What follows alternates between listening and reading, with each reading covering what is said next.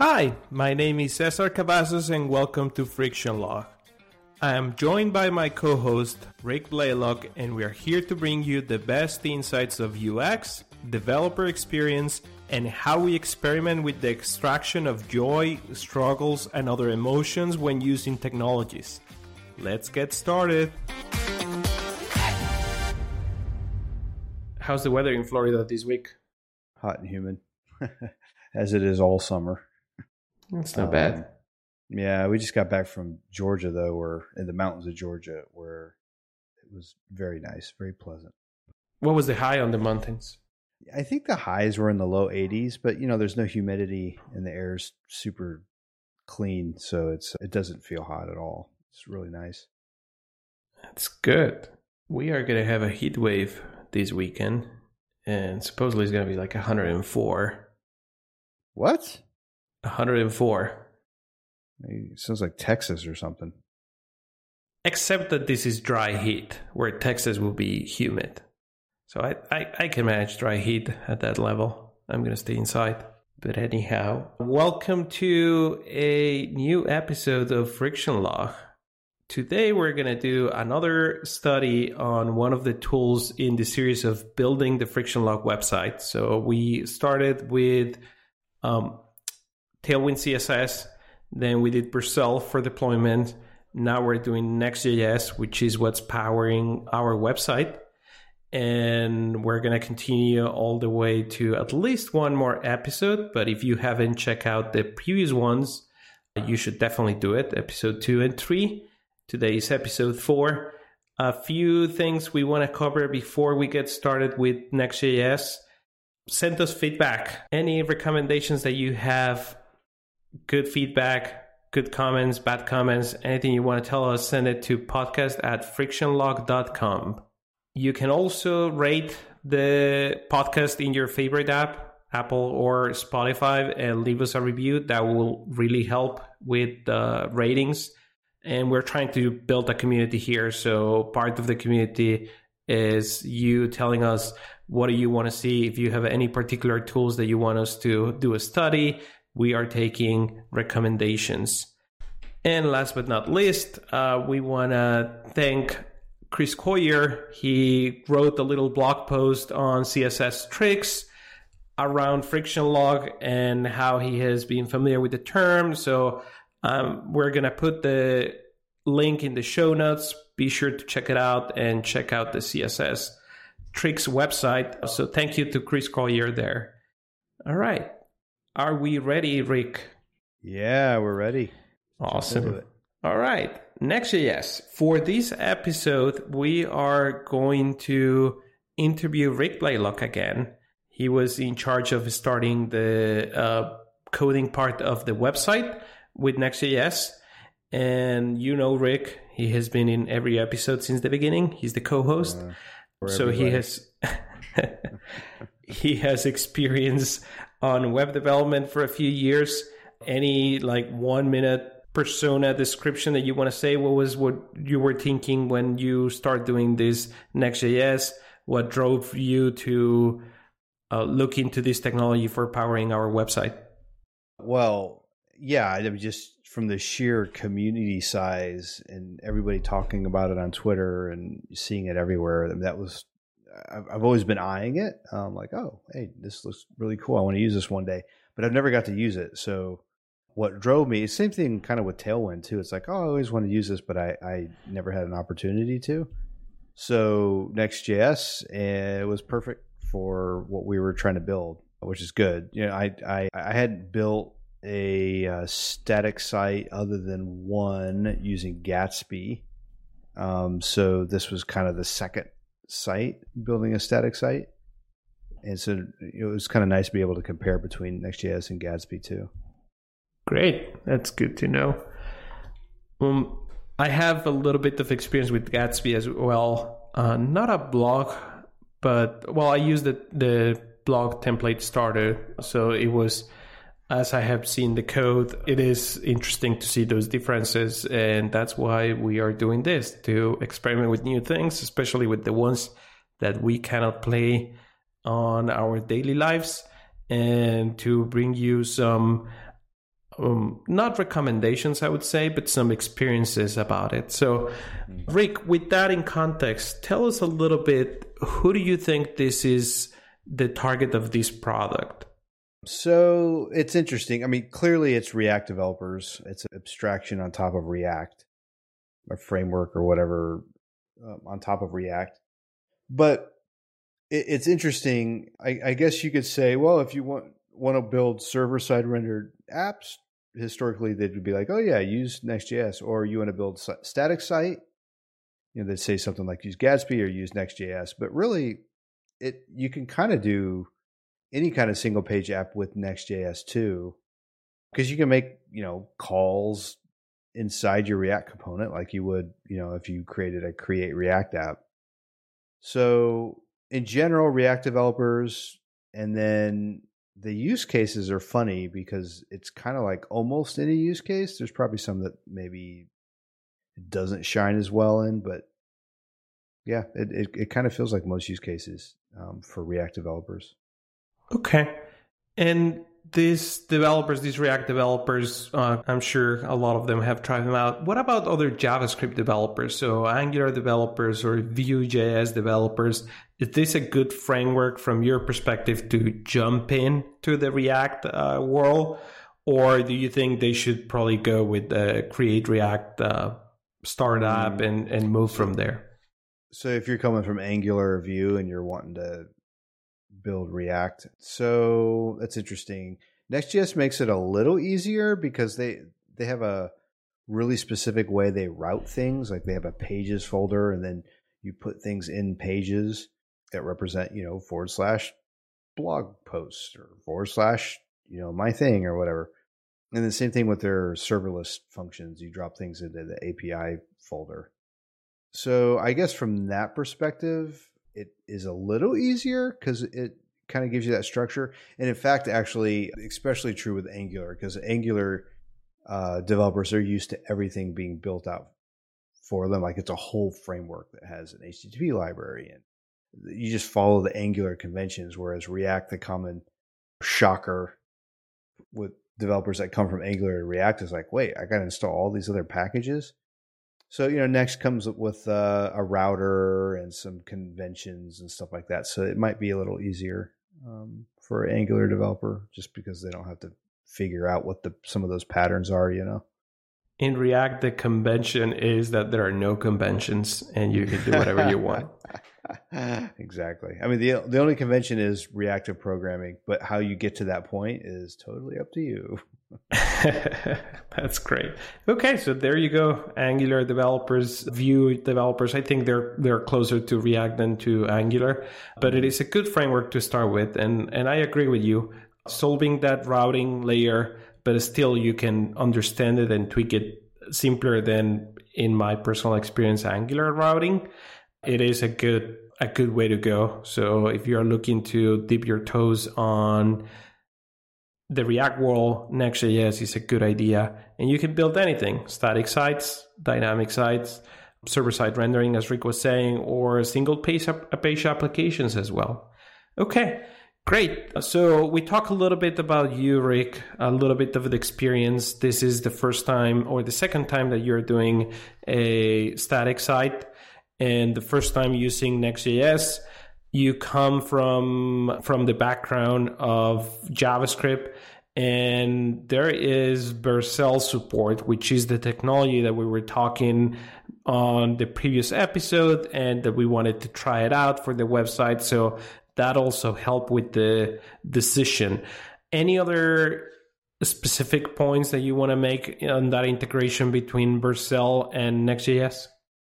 Yeah, you know, it's interesting. You know, Next.js is its own open source framework. You can use it anywhere. You don't have to use it with, with Vercel, but you can definitely see the influence and the the tight coupling that you get. Like if you use Next.js with Vercel, everything just kind of works out of the box. It knows Vercel knows how to manage this static generation of stuff really well. The serverless side is, of of the whole thing just works without having to think of anything. It's it's so easy to spin up some of the stuff. So it, it's definitely advantageous to have both of those together. I, I suppose some people would complain like, oh, you know, this is this VC funded company has this open source project and what's going to happen to it when they get bought out or they disappear or whatever. But Next.js has such a huge community that I'm just not worried about it. Whereas some open source projects I would be. yeah, definitely something to look at when you're when you're choosing a technology, especially for the long run. Interesting. Okay. And since then, uh, they, we're talking about this is when we started the website. Now it has passed some time. I want to say a few weeks, a couple of months. What other experience have you gained with Next.js? So, a couple things. I mean, the, the, community is is really awesome working with them. It, it, was it's really interesting. Also on the Vercel side, I actually sent in a couple Vercel support tickets because I thought it was something that was on their side and how they how they were handling handling some of the cache and stuff. And um, it ended up being kind of both Vercel and a Next.js issue, but it's kind of nice again that there's this marriage between the two, so you can talk to the company about either one of those, and and they provide pretty good support too, from what I've seen. So that that's awesome. And um, I've already built a couple other sites on it now. Since I did this friction log, I've yeah, I've, I've done two other sites. In fact, Fish Rules, the the other company I own, we're redoing the web app, and it's all going to be done in Next.js. And it's kind of cool because like, so Fish Rules is an app for fishing regulations. So an angler, we get their location, their latitude and longitude, and then we load in the regulations that apply to that area. So like, hey, you can catch gag grouper, but you can only catch two of them. And if on, if you're on a vessel with five people, then you can only catch this many, and all those crazy regulations that that fishermen have to um, worry about. So what's cool is with Next.js, it lets me dynamically get those regulations based on a user's location, but then the actual regulation detail page is static because the regulation changes, you know, every few months. So I can pre-render or, or generate all of those, you know, a couple thousand regulation pages with Next.js, you know, statically. But then the some of the pages they need to be dynamic. I have to get latitude and longitude and do like a point and polygon algorithm to figure out which boundaries are in, and so I can do that all dynamically too. So it, it's kind of cool that I can mix and match them. That's that's been my my delight, if you will, with Next.js is uh, is being able to kind of mix and match the the different concepts, which is really cool. That's great. We're we're getting into into our next uh, section, which is general comments, and I'm interested a little bit in that. So you're combining the static site generation for information pages of the rules uh, and regulations, and you also take into account some pages where the user is giving some input, even uh, intentionally or just letting you use their current location. And then you're combining those and i'm sure the performance is way better than than going with one or the other. Well you cannot go with static site on everything but i'm sure that the performance is getting better right? Oh yeah it's ridiculous. Like it's so fast so the on the dynamic portion i'm using the the next.js or Vercel how they have the API folder and it spins up the serverless functions. So that's the one that does like the point and polygon algorithm and stuff like that. But then the, when you click on an actual like species like greater amberjack to go to the regulation page, it's instant. It's so crazy fast because it's all, you know, pre-generated obviously. It's very impressive. Good, good. Glad to hear that we're going to have a good good experience and good friction logs or logs in general. Okay, why don't we get it started? I think uh, we like with the we like to start with the positive ones, which are the delights. Why don't we go through some of those? Tell me a little bit about your delights. Yeah, you know, it's funny. One of the things that really stood out to me was the tutorials. The tutorials are very straightforward. They're beautiful. They're so clean on the website introduced me to the right concepts at the right time. It was easy to kind of navigate around, discover. Um, there's like that discoverability aspect where you're like, I know what I want to do. How do I do that? So that that was really well done. And it's funny, I can't actually put my finger on exactly what is like attractive about the tutorials. There's like all these uh, besides what I just mentioned, there's there's just something about it where it's like, wow, I I feel like I haven't seen a tutorial like this, even though I know I have. There was just something when I was going through it that was pleasant, and I even put in my notes. I can't put my finger on it, but there's something special about this tutorial, and I, I still don't know quite what it is. It's like, yeah, when you're looking for something very specific to your taste and you know that you found it, but you don't really know why you like it so mm-hmm. much. Mm. That is one of the things. And I think tutorials are those components of every framework and every library that need to be paid much more attention than they typically are. Now, this is not the case for Next.js and even Vercel when we were talking about, and even Tailwind CSS. So we're we know we're going for popular tools and they're popular for a reason. And part of that reason is that the tutorials are are not documentation pages, although there is a little bit of that, but just enough to get you engaged, but they're not bombarding you with all this information. And, and it is a pattern that, that we are seeing in every tool that we have picked in this stack. And that is something that if you and I are doing it, then that means that a lot of people is doing it in the community, right? So it is, quite a delight, I would say, and I'm happy to hear that. Okay, uh, that's a good delight. The tutorials. Anything else that you wanna you wanna talk yeah, about? there's another one that I wrote down in the log, and I, I put it. The title was "The Feeling of Small Complexity." There's actually a UX name for that. I just I can't think of what it is off the top of my head, but when you're using Next.js for static content and for SSR, server side rendering, and just general React, it for whatever reason, to me anyway, it feels a lot less complicated than something like Gatsby. And uh, you know, I, I know some people are going to come out of the woodwork and go, "Well, Gatsby can do all this stuff too." But there's there, I don't know, there's something simple about it, even though it it it it does so much and it's so elegant in how it does it. It just doesn't feel complicated, even with all the stuff that it's doing. I actually migrated a site a buddy of mine has. Um, I migrated off of Gatsby and onto Next.js just because it just it feels less complex to me. And uh, you know, I don't know if that's partly because of the GraphQL part of it. When I don't need GraphQL for some things, I, I don't know. I, am I'm, I'm not quite sure. Although we're using GraphQL on, on Next or on uh, Friction Log, aren't we? So that, yeah. that's not it. um, so I, I, don't know quite what it is, but it, Gatsby just feels more complex, whereas Next.js doesn't. And there's that that feeling of small complexity and that I'm coming from a known thing, React, and I'm going to an unknown thing, Next.js, and then I instantly feel comfortable where I'm at. That's that's kind of part of Jakob's law. I'm kind of parlaying the dev experience to Jakob's law. Jakob's law is, you know, users spend time on all these different sites, so when they come to your site, they expect your site to work like everybody else's site, and that's the same thing with tools and with apps and stuff like that. It's like there's a UX with the iOS design language. And you know, if if your app doesn't work like all the other apps, then users get mad. So it, if I can parlay that into developer experience, it feels the same way. I can move from React to Next.js. It, I'm very comfortable with it. But on top of that, it doesn't feel as complex as some of the other tools in the ecosystem. So that was a delight. That is great. And yeah, as you were talking about Jakob's Law, that is why a good example for that is the Google apps in iOS. They use a lot of the design language and the experience, the UX of Android, and they put it on iOS.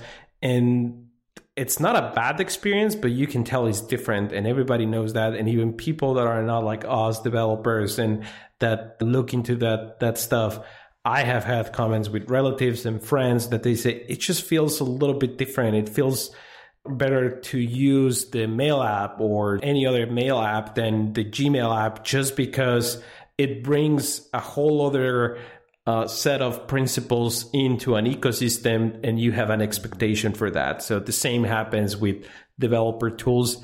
And I agree. I think there is the complexity on Next.js is at least the introduction is is close to nothing. So it, it becomes very simple. And I don't know how much the branding and how much the wording matters on that. I'm sure it is a lot. And as we go through these studies, we, we could always come around and and go deeper into that.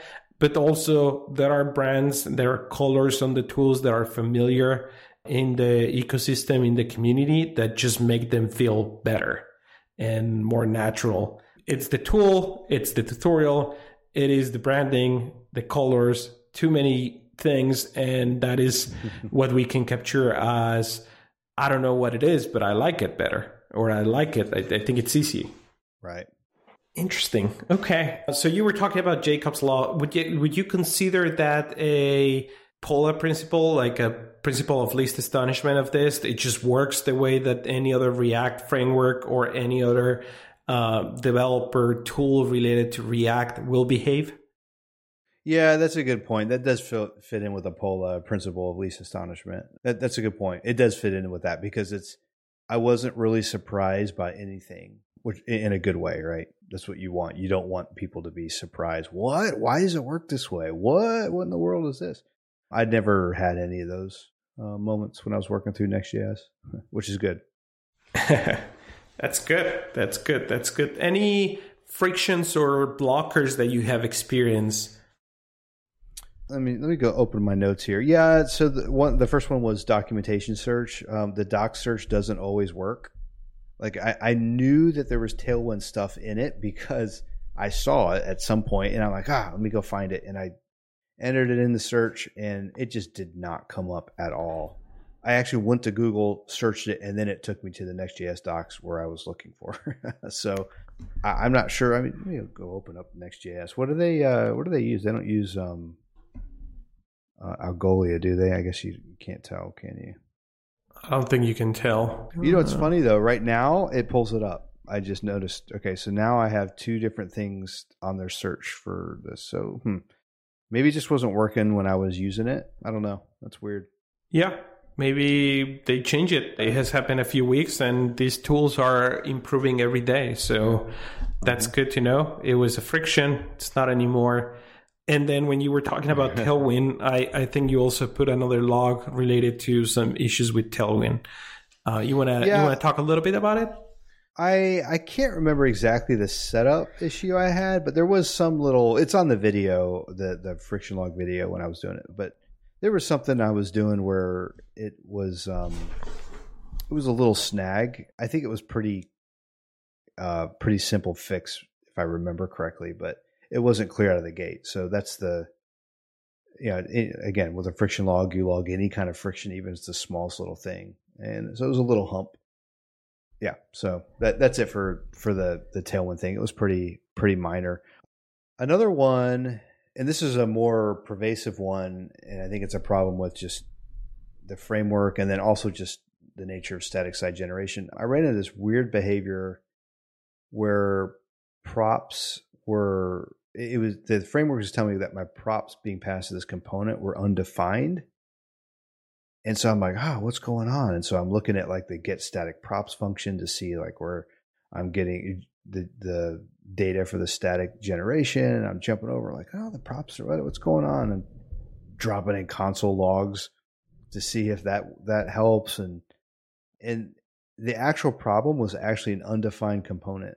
And so it was my my VS Code was actually telling me it was undefined component, and I should have noticed that. But the error in Next.js was like, "Hey, your props are undefined," which is completely unrelated. yeah. And so a lot of I've noticed that with Next.js, there's a lot of errors that are masked by an actual mistake, and that happens several times. And so that, that's definitely a friction. I think I have seen that before, and yes, it is. Uh, well, as as you were saying on on that previous friction, like a few moments ago, you said, well, looking back, it was really simple. Yeah, all issues are simple once you have resolved them, but at the moment, yeah. they are complicated. Right. Yeah, exactly. I mean, is, isn't that always the case? Like the worst bugs that take you an hour to debug and it's like a one line fix. That's just how it, it works. always. In in every aspect, like you're driving and everybody that it is going faster than you is crazy and everybody that it is is lower than you they don't know mm-hmm. how to mm-hmm. drive yeah mm-hmm. it's it's all about perspective on where you are Yeah. Okay, good, good, good. I think one of the things that I want to mention here is the speed of the static site generation that uh, gives us a good response on a website, which is something that you want to make sure that you comply with the Doherty threshold UX principle, one of the laws of UX. UX laws. What is the Doherty principle?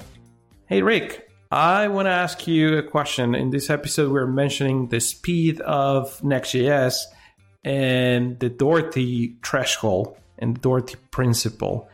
How do you describe it? How do you um, how do you tell us what it is? Yeah, Doherty threshold was actually a paper published by IBM Systems back in 1982, the year I was born. Ooh. And uh, that paper was a research paper, kind of set the requirement, the new requirement that, hey, if systems aren't around 400 milliseconds in response time, then you know, users' attention and productivity suffers from it. So that paper found that like 400 milliseconds was the sweet spot for productivity, and they have all this. Uh, we'll put some links into the podcast, I'm sure, but they have all this research on like, hey, if it's this much time, this is, you're saving this much money a year, and they kind of went through a bunch of um, research to, to kind of prove that out. But specifically for applications and you know for us for developer experience, the Doherty principle is the same thing. It, it's not necessarily 400 milliseconds. There's some debate now on like, is that really what it is? But if you if you read the paper, the actual paper, the the principle is your response times, if they're crazy high, or even if they're marginally high, it greatly impacts a user's productivity. So keeping that down to as you know as small as possible really helps with user productivity every application that I or newspaper online or e-magazine that loads a ton of ads breaks this principle in a majestic way where it takes like 10 seconds to load. So please fix that yeah. for me. That's all I ask. If you happen to work on that, I know you need ads to survive, but just try to keep it under like a second maybe. so, okay. But they don't they don't want you to be uh, they don't want you to be productive though, right? That's that's the thing. It's like if you're building an application, a productivity application, we want you to be productive. But if you're a website where they want your eyes on it for 10 seconds, 20 seconds, then hey, who cares? True. And they also put ads in between paragraphs, which I dislike uh, so much. But yes, okay. Yes. So we can, ta- uh, we can thank Walter J. Doherty in 1982. That's a long time ago. You're old, but Not this is long. this is good. this is good, and it's good that it still applies. So it's something that um, us, you as developers, should focus on and make sure that those websites and those mobile applications are fast enough. And note that this is not like oh 400 milliseconds between all each layer on my stack. No, no, no. This is the round trip. Just think about that end user. Thank you, Rick. Thank you. I think it's something that you appreciate a lot, and I want to hear a little bit about it. In this case, uh, like how do you f- like the friction log website and how, or or fish rules and how it responds fast? Can you can you ex- explain a little bit that more?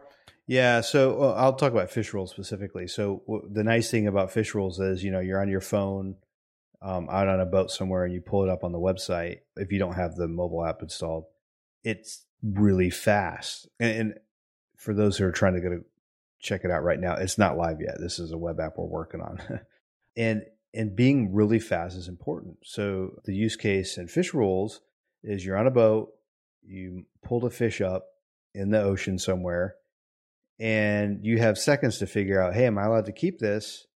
And if you're not, you need to throw it back. And you have to figure that out really fast because you don't want to kill the fish unnecessarily um, and all that kind of stuff. So um, it's really important for those regulations to show up fast. If someone's like, oh, I didn't mean to catch this fish, what's the regulations on it? They, they can go to the website, they can find it really quick. And I mean, I swear to you, it's like less than 200 milliseconds that this thing opens up. It's ridiculous. It's a combination of factors, right? So you have your static generated pages for each of the regulations, and then right. you're also taking advantage of the CDN via Vercel, and now you have that that combo. Not only the site is already there or the web page is already there, but it's also close to you and close to your phone. So I assume that the signal in in the middle of the ocean is not the best. Right, right. Yeah, exactly. And then for the friction log website, like eh, you know, we we built it. That was the first site that you and I both have worked on with Next.js, as far as I know, anyway. and it's it's great. It's fast. I think it actually could be faster. We could make it better. I was looking over some stuff, and then also with the new release of Next.js last week or two weeks ago, they have like the revalidation. So you can now say on a static page, hey, go revalidate this every few seconds or every few minutes. You can set up some kind of threshold, which is nice because then that means we can uh, we can do that with Graph CMS, so we don't have to like do the whole webhook thing to update and to tell it to rebuild. We can just have it revalidate and get the latest pages, which is nice. Yeah, I think we're going to have a follow up, a quick episode or mini episode where we do a follow up on a technology that we have already proven and it's going to be updating Next.js to the latest version because that's something that we can't really use. We publish the content on Graph CMS, mm-hmm. which is coming up in a new episode soon. And we, it, it's one of the frictions that we had at some point. Our stack became necessary to rebuild the site because we were making content changes. Right. Yep. Yeah. So I think we can even make it faster. But it is very nice to be able to go through these types of sites and just blazing fast. It's great. Great, great. I think we have gone through most of the logs register. Any comments or anything related to what Next.js is not good for? Is there any use case that you want to mention for that? It's okay if you don't, but it's always a, a good question to ask. Man, that is interesting. You know, I guess because it's opinionated, hmm, like enterprise type apps, certain ones maybe, or, or maybe like real time type apps. Man, I don't know. It, it's hard for me to say. I think it's just if if the if the team or the organiz- organization you're with isn't bought into the Next.js way of doing things, then maybe that's not a good fit. You can do it kind of vanilla React and you know build your own Ferrari. But uh, yeah, that's that's interesting. I'd have to think about it more. But I again, back to what we were saying earlier, you can kind of do everything you need to do with a React app in it. Um, it becomes a matter of who's going to maintain it, right? It's for day two or the longer term where small yeah. team in an enterprise decides to go with this and then that team disappears or they move to other things and there's just one Next.js uh, website out there or a couple, and nobody knows how to maintain it and the liabilities on that. But I, I, think that applies to pretty much any tool or any framework that it is one opinionated and two popular on open source. And I guess the enterprises are evolving to adapt to these kind of things. And we should see more of the, like more of these tools getting into enterprises but at the same time it all depends within the team. So it's more the people than the framework. And maybe that's not a good call for you. If you only have one developer let's say you're a manager in an enterprise uh, development team and you only have one person doing it and you don't even have a backup for when she or he goes on vacation. That that might be something.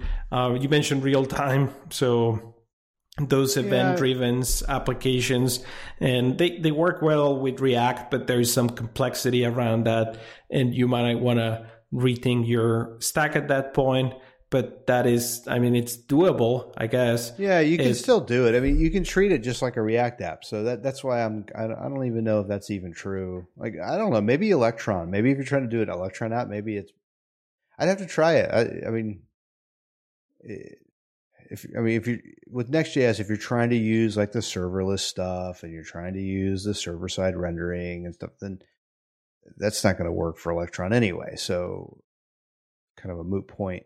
Yeah, I don't, I don't know. I, I can't. I'll let you know if if I run into a time where I'm like, oh my goodness, you would never be able to use Next.js in this case. Then I'll I'll let you know. Maybe we can do another podcast talking about it. fair enough. Fair enough. Okay, great. Anything else you want to close out? So I'd say if you're looking for a good starting point for a new website or a web app, and you can utilize some of the the CDN of Vercel and then the the you know the static generation that Next.js gives that that that union is pretty good. So I'd say yeah, go check it out. Awesome. Well, I want to thank you very much, Rick, for sharing this experience. As always, the logs are available on the website. There is the whole video that it is available on YouTube. You can get the links on the website at frictionlog.com. And thank you, Rick. Thank you, Cesar. Well, that's all for today's episode of Friction Log. Thank you for listening and make sure you subscribe on Apple Podcast, Spotify, or your favorite podcast app and visit our website frictionlog.com. Adios amigos.